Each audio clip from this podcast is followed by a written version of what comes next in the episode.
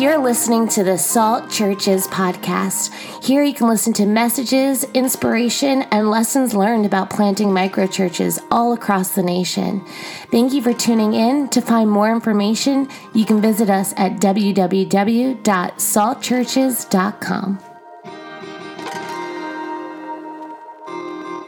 This podcast is brought to you today by Salt Church's founder, Jesse Green.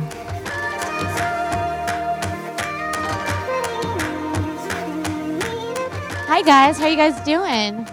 It is so cold, is it not? I'm like such a baby now that I live in California. Just came from 80 degree weather. So I'm Jesse Green. I'm here with my husband Parker, and we have two babies.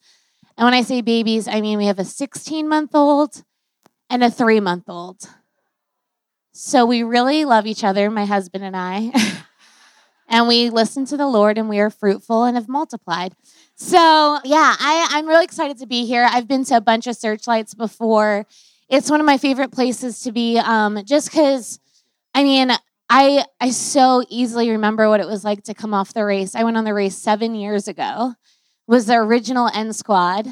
And uh, it was, my race was crazy. We were like robbed at gunpoint on my race. It's like really nuts. And one person on my team actually got five strands of malaria and was medevac to London with like an hour to live. So we were like the really anointed team that everything bad happened to.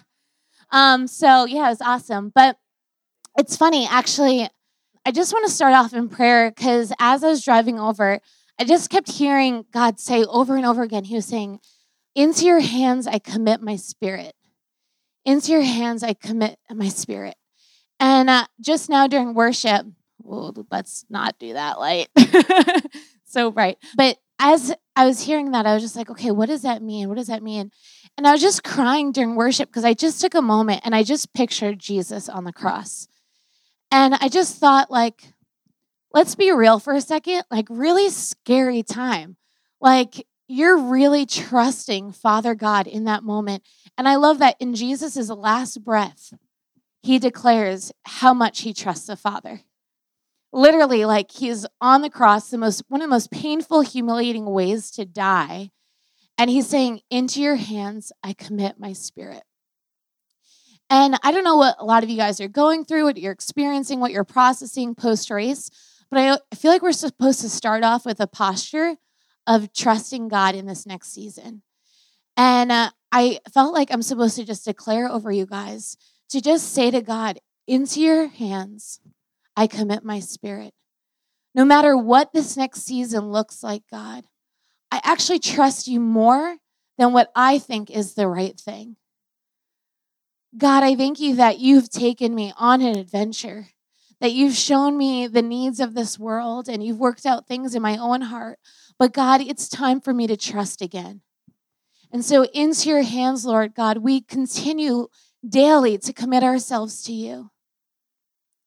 Lord God, let us live as living sacrifices to you. Let us be representations of Christ here on this earth, Lord God. And so, right now, I just ask that you just start to work in the hearts of every single person in this room. I ask that they would experience your tangible presence, God, and that they would hear words that maybe I don't even say tonight because you so perfectly know how to speak to your people. And I love that there have been times before where I've preached and literally people have heard things that I did not say because God, Holy Spirit, you're so powerful and you can do the impossible and you know exactly what our hearts and our spirits need to hear so that we can move forward and so, right now, God, I ask that our hearts would be open to receive you, God. And so, if there's any hearts of stone, Lord God, I ask that we would just be hearts of flesh, willing to receive everything that you have. In Jesus' name, amen. Okay, so I'm going to tell you guys a really fun story about labor. So, men in the room, are you guys ready? You're like, please don't ever talk about this. Um, but I went through something that I feel like God would have definitely not put me through that unless there's some kind of like message illustration for this. So with my last labor, I just had a baby three months ago. How many of you guys have heard of an epidural or know what an epidural is? Just raise your hand. Okay, most of you, the guys are like, what is she talking about? Well, if you ever get married, you'll probably hear about this maybe. But basically, what it is is um, they put a huge, huge needle into your spine. And what it helps do is actually numbs the lower half of your body to take away the pain in labor. So I hate pain. I'm like a big baby. I like don't like the wilderness really, or like I, can, I like nice things. I don't like to put myself in pain if I don't have to. So when they invented the epidural, I was like, why would anyone like not get that? And people are like, natural childbirth is amazing. And I'm like, so are sunsets. Like, I don't need to experience that to like have a cool experience. so, anyway, three months ago, I was having my baby and labor was starting. And for anyone, most of you guys probably don't have children, but I'm just gonna put it out there like, labor is the worst thing ever. I was robbed at gunpoint in Mozambique, holding the door against like 30 Africans trying to kill me and my teammates. And labor was worse than that. Okay. You don't like know what's going on. You're in so much pain. You don't know what to do. And there's no preparation you can possibly do to prepare for this moment. All the books don't help. So, anyway, I'm in labor and I get the epidural, and they don't tell you that the actual epidural itself is very painful. Like they're putting a giant needle in your back, and then you're having contractions that are painful, and they tell you you cannot move. Otherwise, you might become paralyzed. So you're like, I'm dying and I cannot move because I don't want to be paralyzed, but I'm dying. And they're like, just hold still. And you're like, I'm trying. So I get that epidural, and this magical thing happens the pain of the contractions starts to drift away. So that started to happen. And Vic, who's in the back of the room holding my son David, was in the hospital. And uh, her and Taylor are two girls that actually went on the world race that I disciple. And they came and visited me in the hospital. So I'm in labor. It's like 5 a.m. at this point, And they're talking to me. Taylor's telling me all about this like drama with this situation. You Meanwhile, I'm like having contractions and I'm like listening. And uh, all of a sudden I start to realize like I'm experiencing pain still on half of my body. And I'm like, that's weird. Like when you have an epidural, you, they tell you to take a nap because you should rest because that's how much the pain goes away. And I'm still experiencing the pain of contraction. So I'm like, okay, like something's not right. And so the pain starts to increase. And I say to the girls, I'm like, you guys got to leave. like, I can't talk anymore. Like, I'm actually in so much pain. So the nurse comes in and they had switched nurses. And the nurse that came in was so mean. And I'm such a baby that I was like, I really need like a nice, like Snow White kind of nurse, not like Cruella de Vil. And this woman came in and I was like, I'm in so much pain, blah, blah, blah. And she's like, Well, you shouldn't be because you had an epidural. And I'm like, yeah, I, I know. That's like why I'm telling you that I'm like dying right now and you don't care. So she's like, well, I don't know what to tell you. Like, there's nothing we can really do. And I'm like, no, no, no, no, no. Like, you have to do something. And she's like, well, we might have to redo the epidural because they might have put it in wrong. And I'm like, no, no, no. Like, I cannot do that again. That was so painful. And I'm already in so much pain. So the doctor comes in and he increases the epidural so that it numbs me more.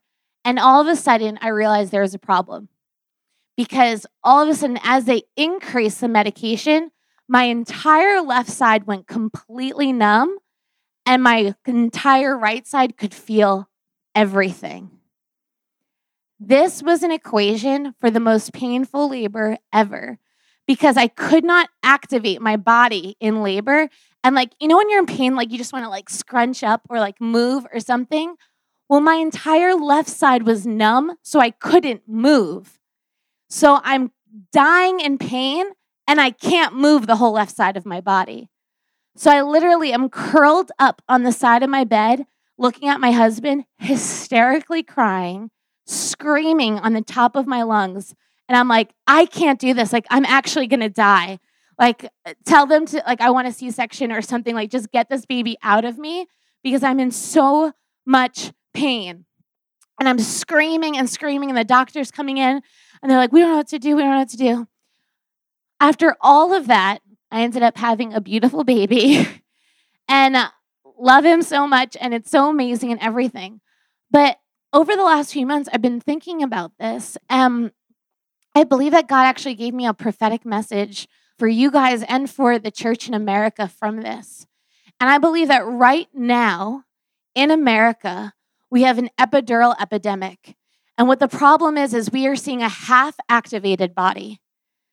So half the body of Christ right now is completely numb, deactivated. They're still part of the body, but they don't know what they're called to do. They don't know how to brace what's up ahead. They don't know the transitions that's coming, coming and what's ahead. And then we see another side of the body that is fully activated, running in the calling, and experiencing some real tough things. Experiencing persecution. We saw a few years ago, like Christians being beheaded in the Middle East, like on YouTube, and real persecution happening globally. And we're seeing more people rise up in the body of Christ than we've seen in hundreds and hundreds of years of history. And then we see on the same side people that are very apathetic when it comes to their faith. And so I believe that God is calling the body of Christ into a full activating season. But we need to decide which side do we stand on. And so a lot of you guys are like, well, I'm definitely on the activated side. Like, I just went on the world race. I'm a missionary. And like, I'm definitely way better than the people at my home church that probably aren't doing anything. And the truth is, is if you are activated, your job as the body is to activate those around you. And so, what I'm going to give you guys tonight is the secret to your success this next year. So, there's like lots of things you can do, lots of things to process, coaching, and everything. What I'm about to share with you tonight, if you are willing to receive it, if you can humble yourself, no matter what you think you know, your, how good your theology is, how great your experience was, or how awful it was, if you can take a moment and receive what I'm going to give you tonight, I promise you, you will have success in this next season. But if you choose to reject it, I promise you, it will be a very hard next season for you. That is the weight of what I'm about to share. So, if you have your Bibles with you, I want you guys to open Romans 12. And uh, if you don't have your Bible, then download a Bible app. Okay, I'm going to read Romans 12, 1 through 15. You're like, that's so much Bible right there. Well, I'm going to make it even more and read from the Amplified. So, Romans 12, 1 through 15. It says, I appeal to you, therefore, brethren, and beg of you, in view of all the mercies of God, to make a decisive dedication of your bodies presenting all your members and faculties as a living sacrifice, holy, devoted, consecrated, and well pleasing to God, which is your reasonable, rational, intelligent service and spiritual worship. Okay, a decisive dedication of your bodies to be a living sacrifice. That means that you are choosing on a daily basis to lay down your life to live for what God has. Unto your hands I commit my spirit. You're choosing on a daily basis, not your will, but His will be done. And so, what you're saying is, is that I'm going to completely every single day turn from which way I think I'm supposed to go, how I get to my calling, my purpose, my promises, and to continue to go your way. A lot of people say that Parker and I are radically obedient Christians. And I hate that. Like, it's like one of my biggest pet peeves when they say that because I'm like, no, we're just Christians, period. Because a Christian is radically obedient. There's no way to be a Christian and not be radically obedient.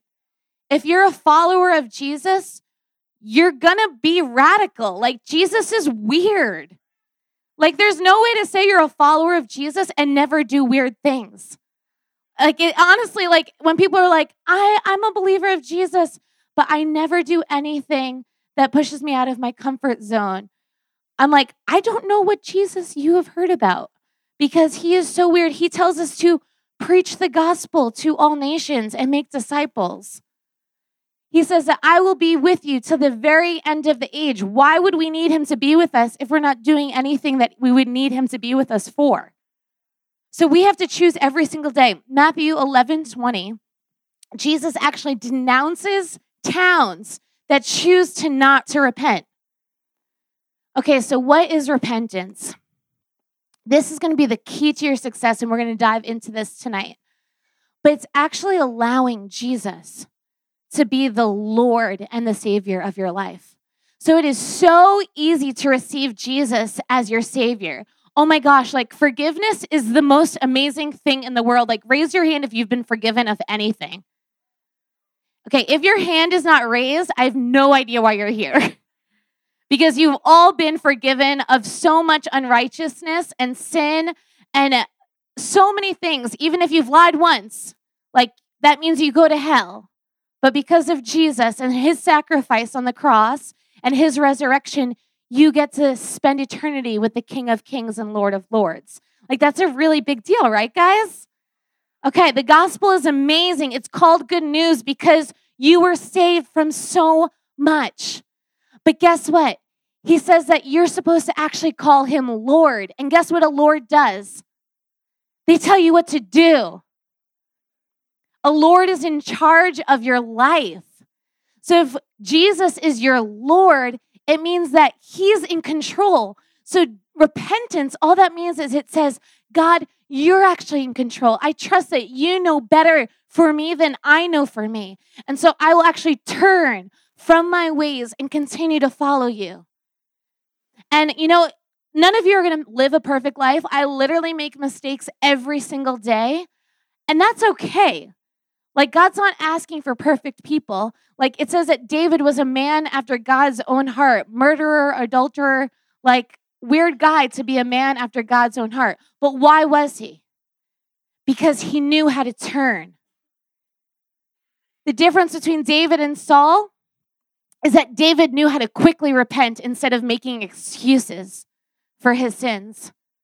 So if you're struggling with pornography, if you're gossiping, if you're talking badly about anyone on your team or AIM staff or people at your home that they don't understand you like they should, if you're judging people, guess what you're doing?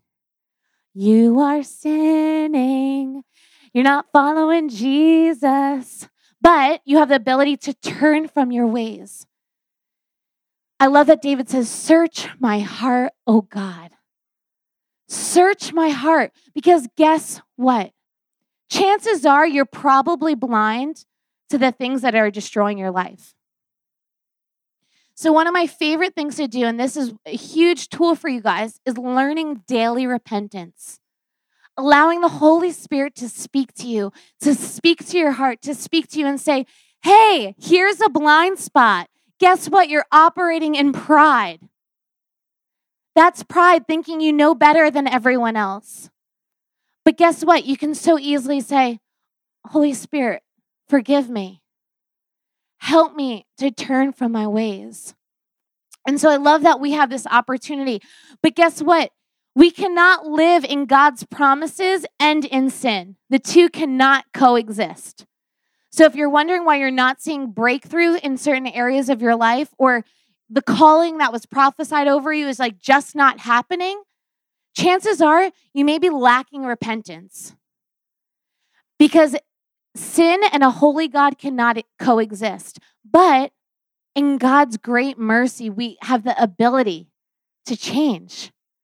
So when people think repentance is like this yucky thing, I'm like, no, it is literally like the best gift ever that you could possibly have. The fact that every single day your heart and your mind and your spirit can become more like Christ like that's so awesome and amazing. And yet we don't want to do it. We don't want to go through the process. We want people to feel bad for us. We want to victimize ourselves and come up with excuses because this person did this thing to me and I deserve to feel this way. And Jesus says, I died on the cross So you have no excuse to feel that way. You are not a victim. You're actually victorious in Jesus' name.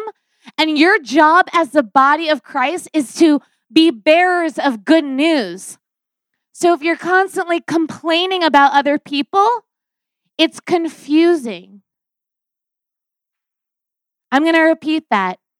If the words coming out of your mouth are not full of joy and hope and promise, and you just went on a mission trip and call yourself a Christian, that's confusing. Okay, so it says, Do not be conformed to this world, fashioned after and adapted to its external superficial customs but be transformed, changed by the entire renewal of your mind.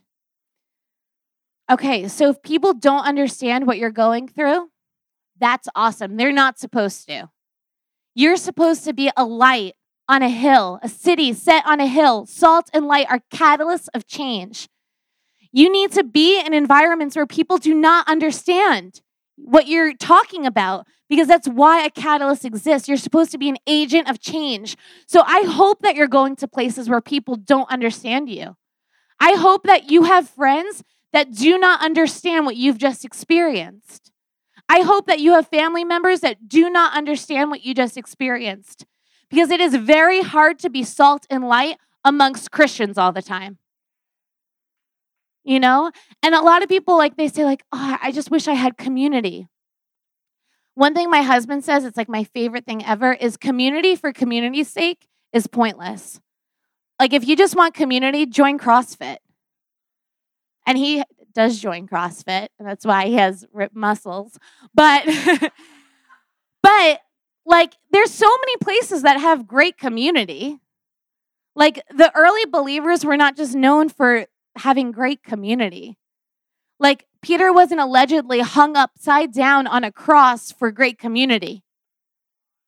Do you know what I mean? Like John wasn't like sent to an island by himself in complete isolation for the sake of good community.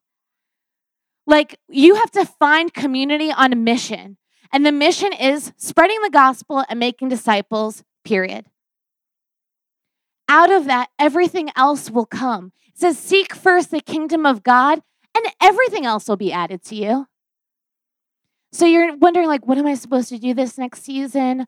I don't know what my calling is, my purpose. Almost every single person, the two things they wrestle with is who am I and what am I called to do?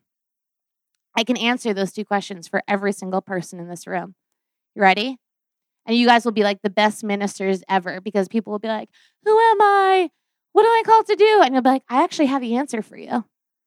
You are a son or a daughter of the King of Kings and Lord of Lords, the King who holds the stars in his hand and spoke everything you see into existence. You are their child. You have all authority in Jesus' name. That means that someone else has zero authority. So when you're saying that the enemy is attacking you and all these different things, you've forgotten who you are. So if you're wrestling with your identity and you're wrestling with all these things, wrestle no more. God said that I came to give them life and life more abundantly. You are meant to be fully alive. You should be the most excited people on planet Earth. And we see Christians moving around like, oh my gosh, I did this thing and the enemy is attacking me again. Every time I do something for the gospel, like the enemy goes, there he goes again. Someone has no authority. You actually have the ability to say to Satan, shut up, get the hell out of here, and stop speaking to me this way. You know, there are times where I wake up and I'm like, I quit this. I don't want to plant churches. It was so much easier to have a full time salary, an awesome apartment in Manhattan, full insurance, lots of money, awesome things, everything going well for us. But moving across the country with a brand new baby, starting a church that we've never seen the model of, having no friends and no family in Southern California sometimes sucks. And I'd have to wake up and I'd be like, wah, wah, wah, everything's horrible. I'm a victim. People should feel bad for me. Like, why is God asking me to pay such a high price for following him? And then all of a sudden, I have to remember What was life like before Christ? I should have been dead 10 times over. I literally was addicted to cocaine, working in nightclubs, staying out till 4, 5, 7 a.m. in the morning. And I literally had a face to face encounter with God in my bedroom. And He gave me peace because He's the Prince of Peace. And I didn't know that I could call on the name of the Lord and be delivered. And I wish that someone would have been sharing the gospel in the nightclubs that I was working in.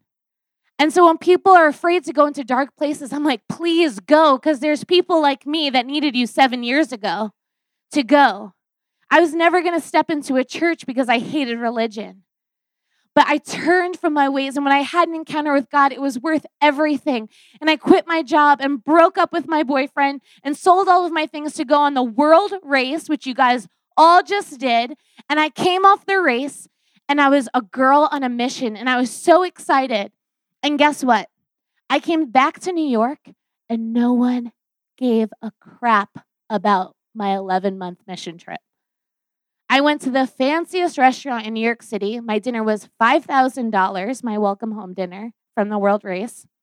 I cried in the bathroom because I like just ate peanut butter and jelly for the last 4 months and was eating really fancy food and cried in the bathroom and I was like, okay, and I sat at the table and I was like, so let me tell you all the stories of my amazing experience.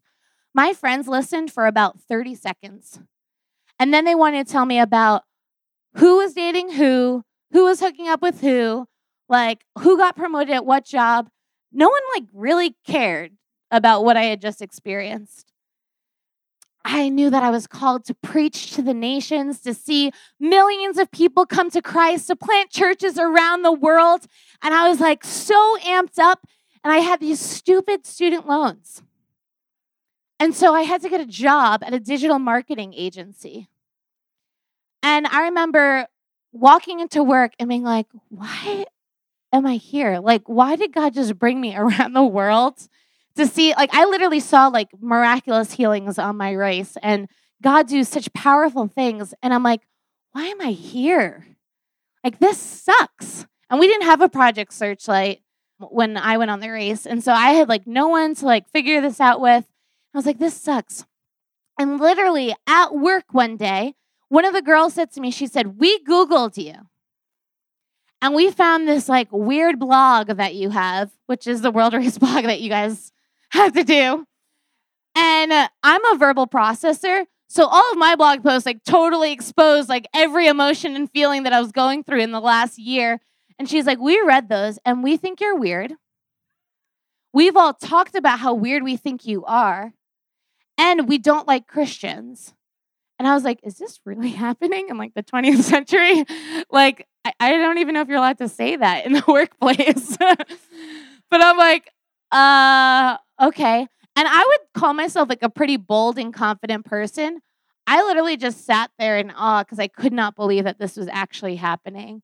Like the rejection that I was ex- experiencing. And what was so crazy was the number one thing that I was delivered from on my race was guess what? Rejection, was fear of man.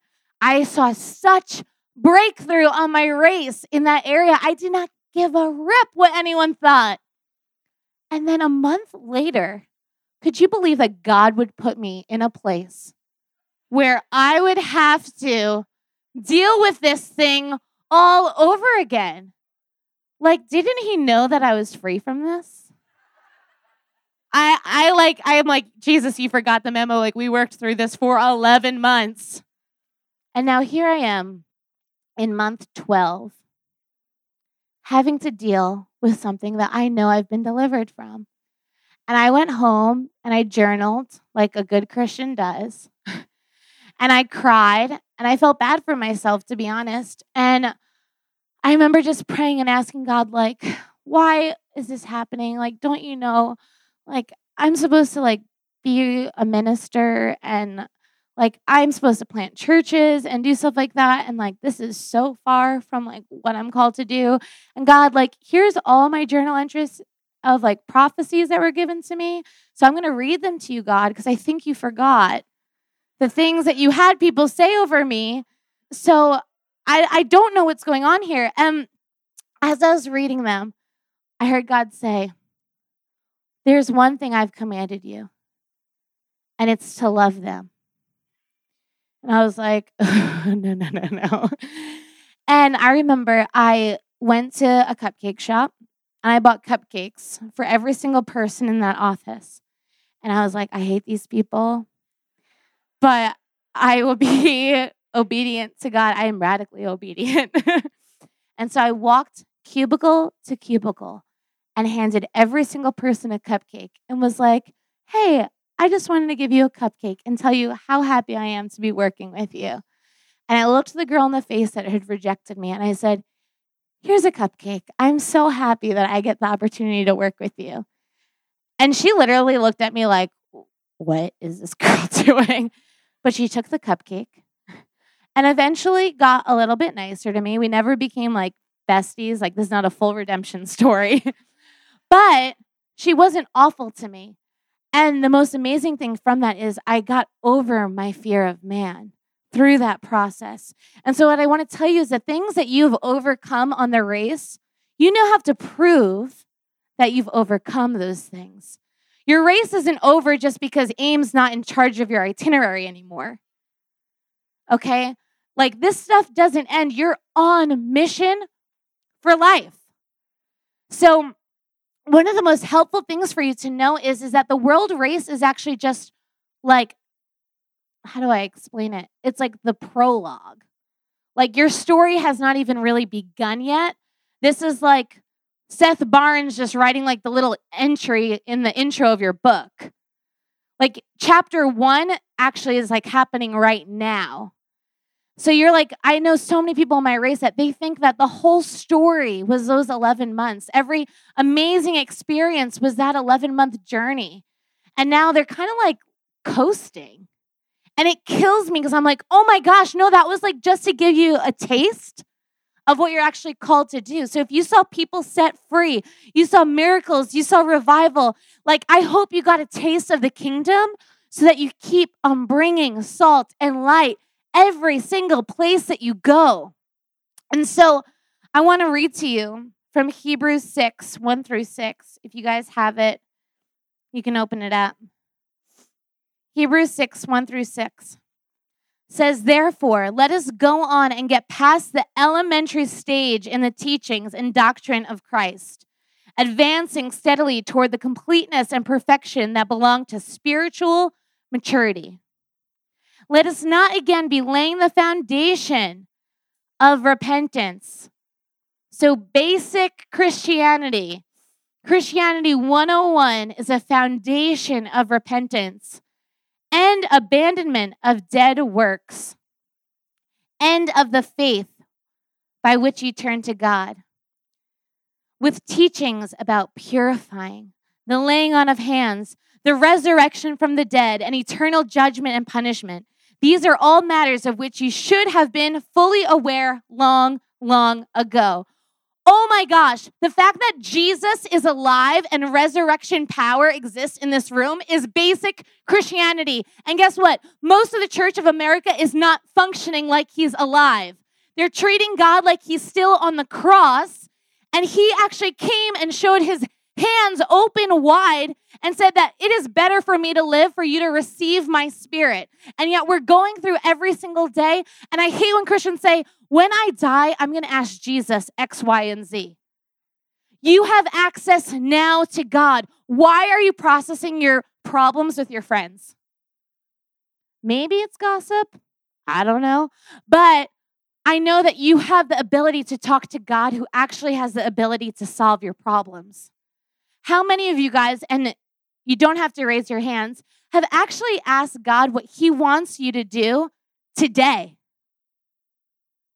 Not your calling, not your 40 year vision, not the big like thing that's going to make you famous or awesome. How many of you have shared the gospel in the last week? You don't have to raise your hand because you know if you did or not. But chances are, if you have not shared the good news in the last week, you might be focused on the wrong thing.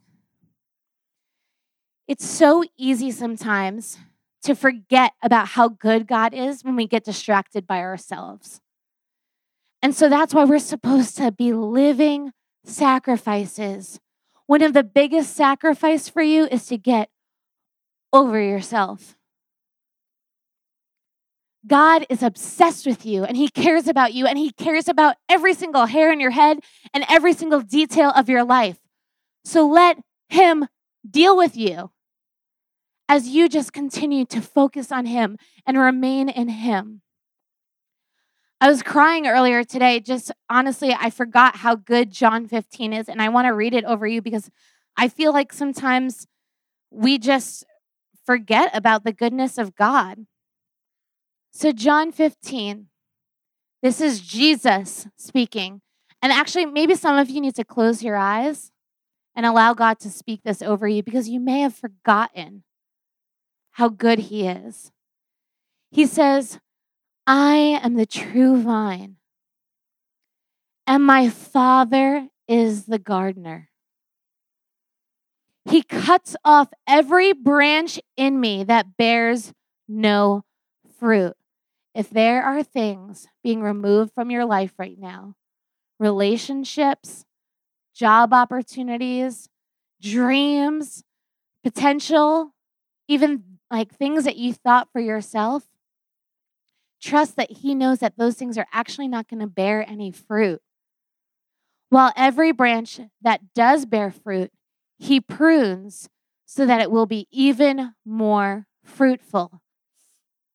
If you feel like you're called to make disciples, to plant churches, to do the like the great commission and do what God says, you might feel like some of that is actually being cut away.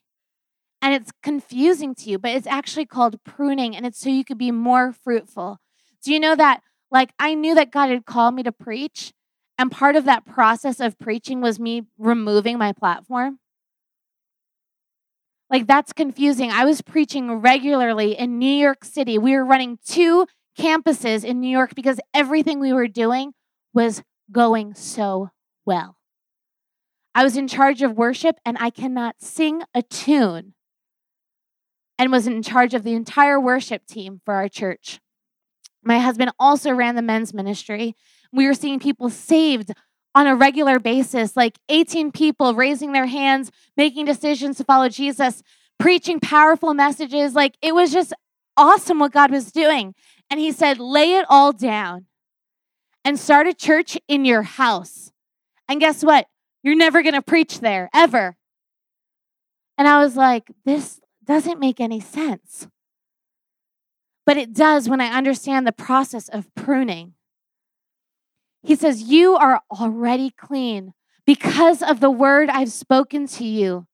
Remain in me as I also remain in you. The fact that Jesus wants to be that intimately connected with you is insane. He's saying, Remain in me, walk with me, have a real relationship with me. And then he says, no branch can bear fruit by itself, it must remain in the vine. Neither can you bear fruit unless you remain in me. I am the vine, you are the branches. If you remain in me and I in you, you will bear much fruit. Apart from me, you can do nothing. So maybe you're thinking, I could do some things without him. Guess what? He thinks that's nothing without him. It all is about the relationship and the overflow of that relationship. If you do not remain in me, you are like a branch that is thrown away and withers. Such branches are picked up, thrown into the fire, and burned. If you remain in me and my words remain in you, Ask whatever you wish and it will be done for you. That is a crazy, crazy promise. How many of you guys actually have seen that manifested in your life? You ask something and God does it for you. Do you know that that's normal Christianity? So, if that is not your experience, guess what's not right? Is it the Word of God or your experience that's not right. I know sometimes there are things I'm asking of God and I'm not seeing them happen. So my job is not to say that the Bible's not true, but it's okay, heart check. Am I walking with God? Am I asking about the things that He's caring about? Am I partnering with Him?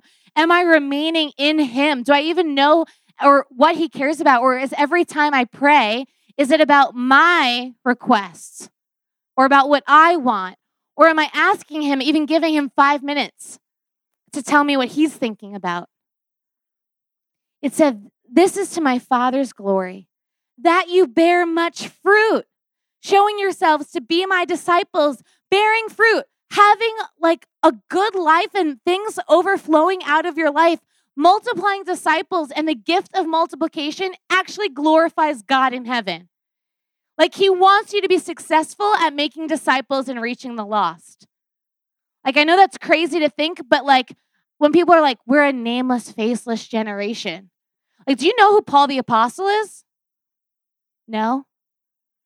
You don't know who he is? Do you guys know who John the Baptist is? Were they a nameless, faceless generation? No, they knew who they were and they were secure being in who they are because they knew that they were sons of a king. I believe that a lot of us sometimes function in false humility and we're like, oh, it's not me. Oh, God be the glory. I'm not actually doing anything worth getting glory, but God be the glory. And it's like, people know who Reinhard Bonnke is. The man's led 76 million people to Jesus, and he has no problem getting the credit for it.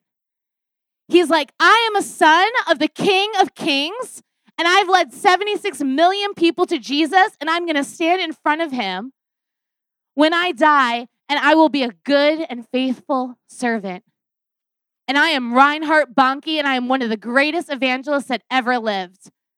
And he's not shying away, like, don't know who I am. To God be the glory. He's like, I know who I am. I am the example of God's glory. If you keep my commands, you will remain in my love, just as I have kept my Father's commands and remain in his love.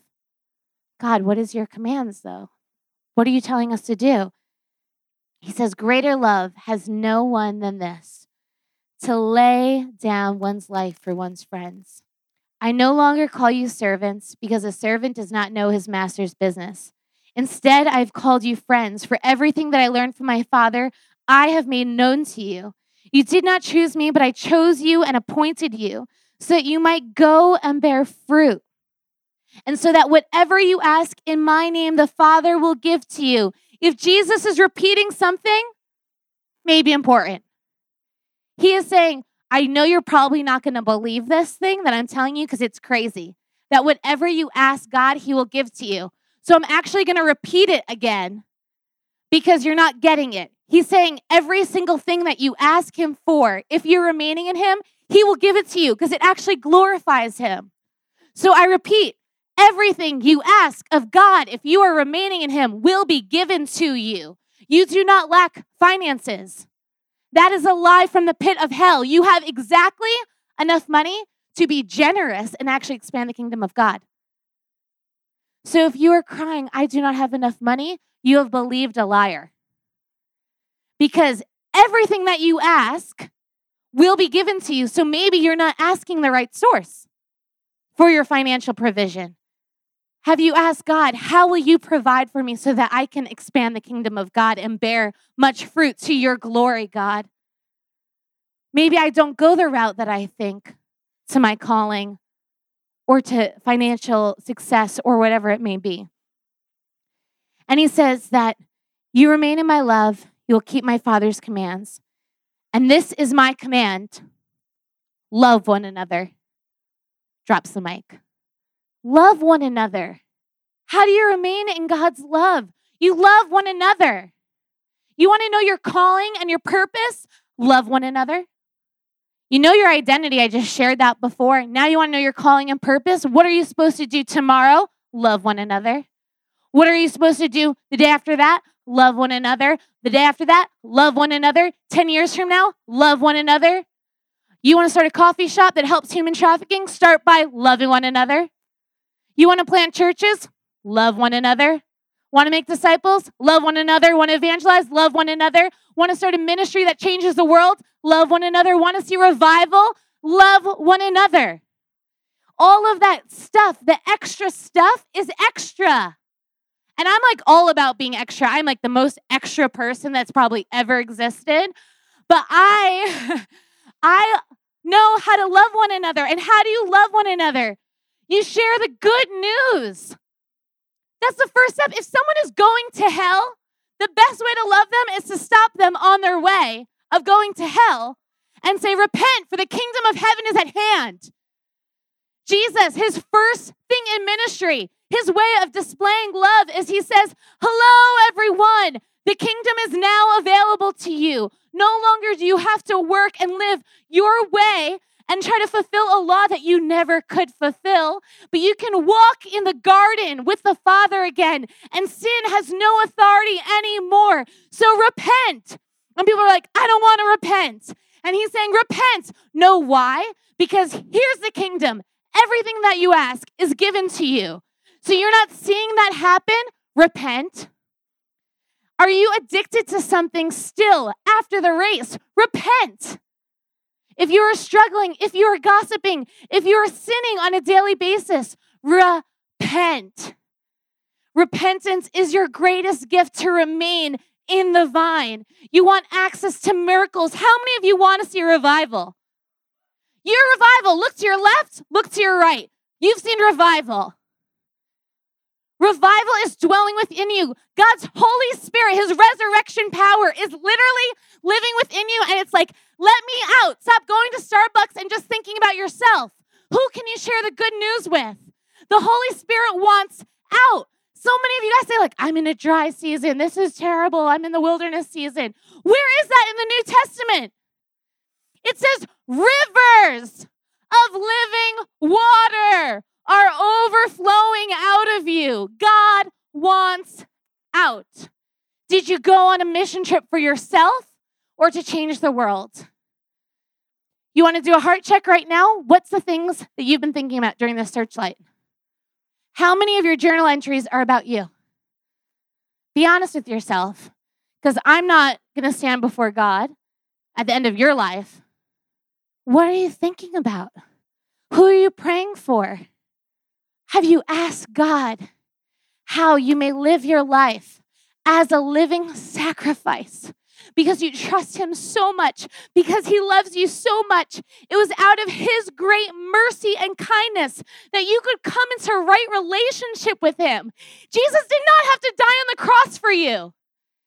He chose that because he's obsessed with you, and you think you know the right way to live your life without him. Repentance is the most amazing thing because it literally breaks the power of sin. If there is something that you're keeping a secret, do not give any power to that any longer. I know you guys have probably processed so much stuff on your race. Like there's so much processing on the race. You guys have gone through this. But I know I can be a testament to this. I know that you will leave that race and there is still yucky stuff that comes up. There is still shame that comes up and stuff that you you feel like you broke through. You know, I went through my entire 11 month journey never telling anyone on my race that I had had an abortion. I felt like there's like two major sins that you like can't do as a Christian and that's like adultery, which I wasn't married so I didn't do that, and like have an abortion. Like those are the two things you don't talk about in church. And I went through my entire world race and I made an agreement. I didn't know the agreement was with Satan, but I made an agreement with him where I said, this will just stay a secret forever. Because I'm called to ministry, but if anyone knew this secret, it would discredit me. And so I, I could never do this. And I went through my entire race sharing everything but this one thing. And I'm telling you today, do not go home from this conference with a secret. The enemy would love to keep you wrapped around his little finger. Because guess what? The only time he has authority is when a son or daughter gives it to him. So if you see the enemy doing stuff in your life, you may have given him permission to do something in your life. But Jesus says that I paid the price for you to be completely set free. Completely set free. So, can I have one of the worship people come up? And uh, I'm just going to give you a chance to pray because you know what? I think it would be the worst thing ever if you guys left here inspired or encouraged or full of hope for your future with a secret. And if there's something that you need to lay down once again at the foot of the cross, and you need the resurrection power of God to wipe you completely clean so that you can be a living vessel, a living sacrifice of the good news, then tonight is your opportunity to do that. But I beg of you, like Paul says, I appeal to you, do not leave this room. Guys, I'm telling you, I'm planting churches in California. The harvest is plentiful, but the workers are few. Too many of you guys are just numb and you're allowing the enemy to have authority in places he just should not. And guys, I can't speak to this area, but I will say if you are struggling with pornography, I read an article recently that 97% of men in the church have struggled at some point with pornography. 97%. That's crazy. That is a crazy foothold that Satan has had in intimacy in our body. And guess what? We get to say, no longer. We are going to change that statistic in Jesus' name because Jesus did not die for us to struggle with sin. It is for freedom that Christ has set you free. It is for freedom. If you have agreed that depression or anxiety is something that you need to deal with, that's a lie. He did not die for you to be half free. That literally makes no sense. Like, just think about it logically, not even as a Christian. Forget the spiritual aspect of it. He did not die for you to be half free. What kind of testimony is that? God likes glory. He wants all the glory. He wants people walking around that have been completely set free in Jesus' name. So if there is something that you need to lay down tonight, that you need to ask forgiveness for, I'm going to invite you to actually get up, step out of shame, and come forward and receive prayer. And I'm going to ask my husband, Parker, to come up to the front too. And I'm going to put this out there. My husband, Parker, used to struggle with pornography, but he knows how to repent. And he has broken free completely from that. And so I'm going to say, guys, if this is something that you've wrestled with, don't be ashamed. Because guess how the enemy gets to work in that is through the secrets and the shame. Don't tell anyone this. You didn't go on an 11 month mission trip to wrestle with this stuff. Come up and get set free so that you can experience the living power of God. And so, as I'm praying, if this is touching you or speaking to you, or you know that there's something that you need to be free from today or repent of today, please come forward. So, Jesus, we just thank you right now for your presence. God, I ask that people right now would have boldness and courage in Jesus' name. Holy Spirit, I thank you that you are a counselor in times of need. Any AIM staff that wants to come up and pray for people that need prayer as well, I just want to surround people as they're being set free tonight. Satan, you've been called out. You have no place in this body of believers. And so we cast you out in the name of Jesus. And so every hidden thing I just expose into the light. And so, Jesus, we thank you that your miraculous resurrecting power is doing a good work here today. Jesus, I thank you for repentance. I thank you that we don't repent once, but we can do so on a daily basis. I call out the gossipers in the room right now. I ask you to rise to your feet and come forward and ask for forgiveness. If you have slandered AIM or someone on your team or a family member, I ask that you come forward and just ask for forgiveness. You don't need to give permission any longer for the enemy to have any place in your life. I need to see breakthrough in your life in Jesus' name. God, I thank you that you're looking for a holy, a holy generation. One marked in righteousness because they have learned to remain in you. God, I thank you that we cannot remain in you while still in sin. And so, right now, I just declare that people will repent, for the kingdom of heaven is at hand. And there are miracle hands in this room that need to turn over to you right now and lay down their lives. And so, we ask God that people would open up their hands to you, that they would come forward and receive prayer right now and freedom in Jesus' name.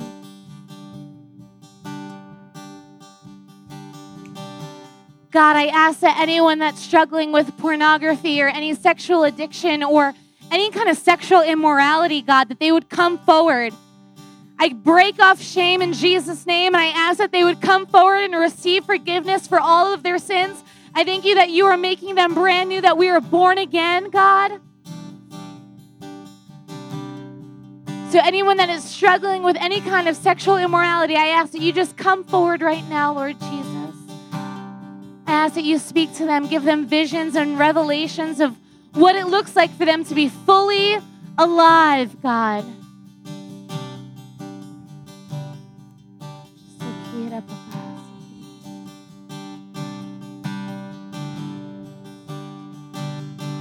Lord God, I ask that if anyone's struggling with pride right now, that you just start to burn in their hearts right now, that they would feel something stirring within them and uh, the thing about pride is you never know you wrestle with pride. So, right now, if anyone's feeling anything burning within them, I ask that they would come forward, and maybe they don't even know what they're coming forward for, but I ask that they would come forward and just receive forgiveness. Search our hearts, O Lord. Search our hearts, O Lord. Help us to give you permission right now, Lord Jesus.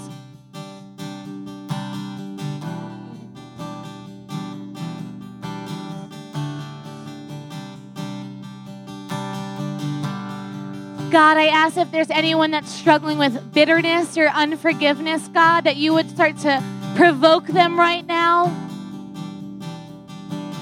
Jesus, I thank you that you forgave us of so much. So, whatever offense or bitterness people are holding on to that they have a right to, I ask that they would surrender that right right now in Jesus' name.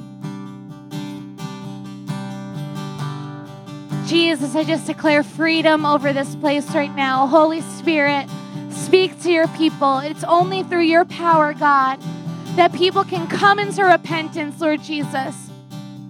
Jesus, I hate that you had to turn away from cities that would not repent. And so, right now, God, I ask that there would not be one person in this room that does not receive your healing power right now, Lord God.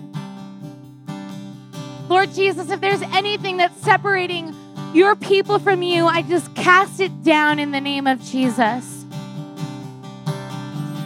Every hidden thing must be exposed and come into the light, Lord God.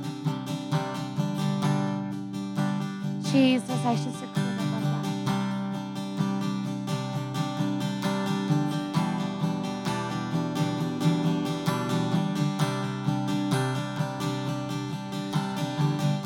Into your hands we commit our spirits, God.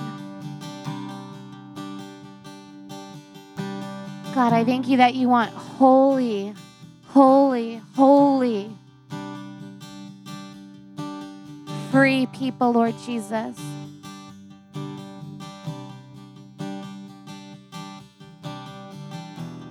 God, I thank you that you're doing something new here tonight, God. I ask that we would have eyes to perceive what you're doing, Jesus.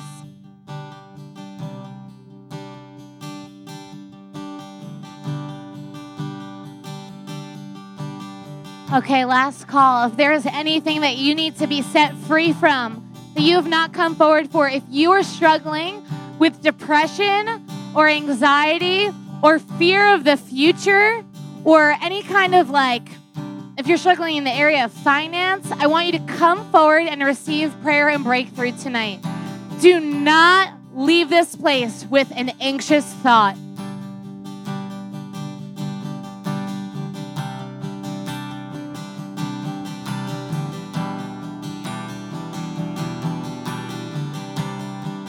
If there is something that you need deliverance from, I ask right now in Jesus' name that you would be bold and courageous and come forward and get your deliverance. Do not leave this conference without being set free. Jesus, we just ask for your healing to flood through this place right now. Holy Spirit, we thank you that your presence, Lord God, your presence is here and you're setting people free.